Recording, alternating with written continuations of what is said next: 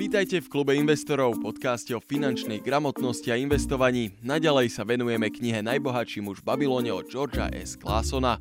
V dnešnej epizóde sa okrem iného naučíme vyvolávať šťastie. Babylonian proverb. If a man be lucky, there is no foretelling the possible extent of his good fortune. Pitch him into the Euphrates, and like as not he will swim out with a pearl in his hand. Babylončania sa spoločne stretávali v paláci učenia. Tento palác sa skladal z mnohých miestností, do ktorých chodili rečniť múdri a rešpektovaní členovia babylonskej spoločnosti. Aj ten najbiednejší otrok sa tu mohol opýtať na čokoľvek aj samotného princa Babylonu. V jednej z týchto miestností rečnieval aj Arkád. Jeden z jeho poslucháčov sa ho raz opýtal. Arkád, dnes som na zemi našiel peňaženku plnú zlatých mincí. Považujem to za veľké šťastie a bol by som rád, keby som zažil čo najviac takýchto náhod. Dá sa šťastie nejako privolať? Arkád sa zamyslel a opýtal sa všetkých prítomných. Kto z vás má podobný zážitok? Nikto sa však neozval. Ani ja by som sa neozval. Raz som našiel tisíc korún, ale to bolo v mojich vlastných nohaviciach, takže som vlastne len našiel svoje staré, zabudnuté, dvakrát preprané aktíva. Gambling jednoducho nie je dobrá biznis stratégia. A bodka. Šťastie na väčšinou nie je na vašej strane, prečo by aj mala byť? Je pekné, keď sa na vás usmeje, ale je to iba bonus a nie gro nášho úspechu. Poznáte niekoho, kto zbohatol na stávkovaní, alebo vyhral lotériu a teraz si žije luxusný život? Pravdepodobne nie. Čo iné miesta ako hazard alebo ulica, kde by mohol človek ešte nájsť šťastie? Čo takto v bežnom živote? Nie je to predsa len šťastie, keď máte úspešný mesiac v práci a dostanete bonusy alebo môžete vystaviť zaslúženú tučnú faktúru. Šťastie môže byť aj v príležitosti, ktorá sa vám naskytne. Nie je to len o nájdení hotového zlata. Šťastí môže byť príležitosť zarobiť si. A to aj keď si to vyžaduje tvrdú prácu či múdru investíciu. Keď už však stretnete, tak neváhajte dlho. Opportunity waits for no man. Today it is here, soon it is gone, therefore delay not. Nie je šťastím aj prvý krok mladého človeka na ceste za svojim bohatstvom? Jeho prvá investícia alebo prvá splátka hypotéky, splatenie úveru alebo vrátenie študentskej pôžičky. Šťastím sú podľa Arkáda práve príležitosti, ktoré k nám prichádzajú počas života a to oveľa častejšie ako napríklad nejaká nájdená peňaženka. Šťastím je aj to, že tieto príležitosti dokážeme rozoznať. A práve toto je niečo, čo sa všetci dokážeme naučiť. Takže takouto okľukou sa dá šťastie vlastne priviesť až k nám. Pokiaľ je človek rozhodnutý, že vidí túto príležitosť, tak musí konať. Ako sa hovorí, samé sa to nespraví. A dávajte si veľký pozor aj na seba samého, pretože človek ľahko podlieha vlastným slabostiam. Ľahko sa nechávame presvedčiť, keď máme pravdu. Ale keď sa mýlime, tak sme väčšinou tvrdohlaví ako somár. Neprokrastinujte s vecami, ktoré je nutné urobiť. Neodkladajte to. Konajte. Prokrastinácia vás môže pripraviť o peniaze, ale aj o zdravie. Len si spomente na pokuty a penále, ktoré ste aj vy niekedy museli zaplatiť, alebo na nepríjemné vyšetrenie u doktora, ktoré ste odkladali. Nie je to osud, pre ktorý vám všetko dobré v živote uniká. Je to zlozvyk. I did think at first it was my own poor judgment that did cause me loss at many profitable trades. At last I did recognize it for what it was — a habit of needless delaying where action was required, action prompt and decisive. Prokrastinácia vás môže pripraviť o vaše šťastie. Je to nepriateľ, s ktorým treba aktívne bojovať. Podľa Arkáda bohyňa šťastia praje najmä mužom alebo ženám akcie. To je jediné vlastne skutočné pravidlo alebo tajomstvo šťastia. To a ešte možno magické kryštály z teleshoppingu.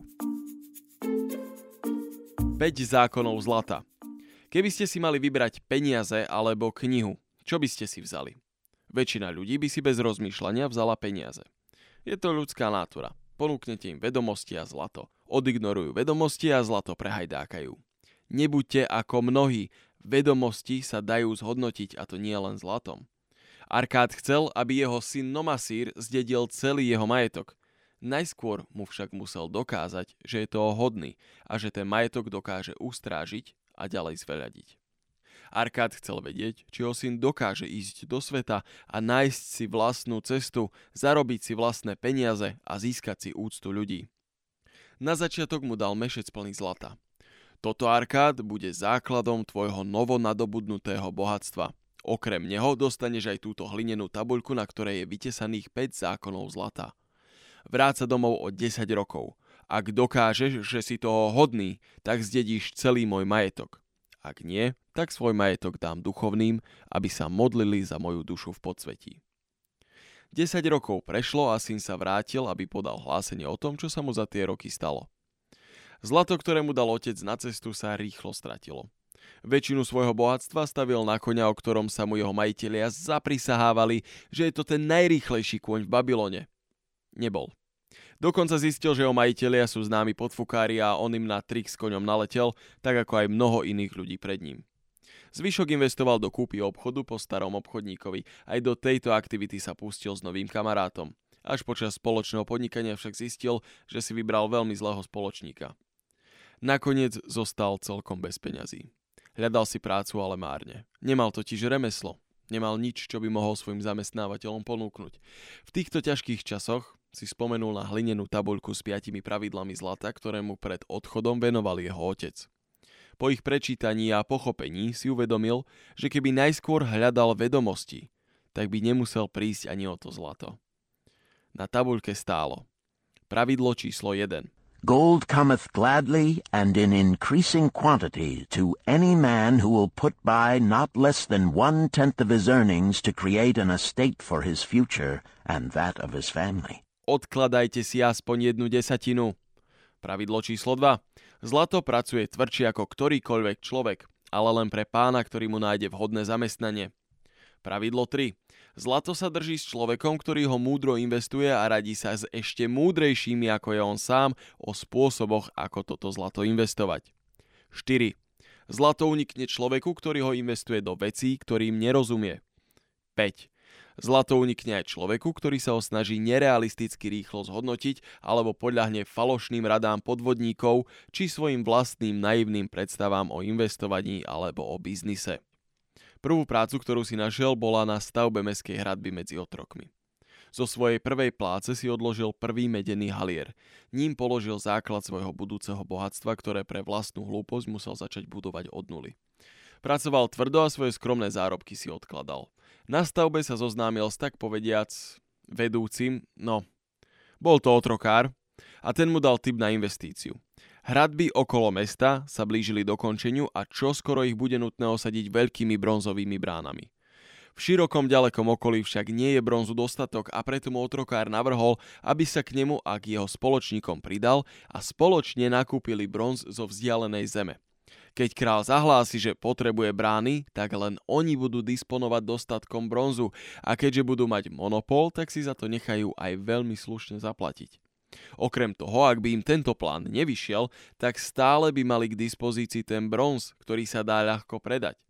Tentokrát investícia vyšla a od svojich starších partnerov sa mnohé naučil. Nomasír pred svojho otca predstúpil ako bohatý muž.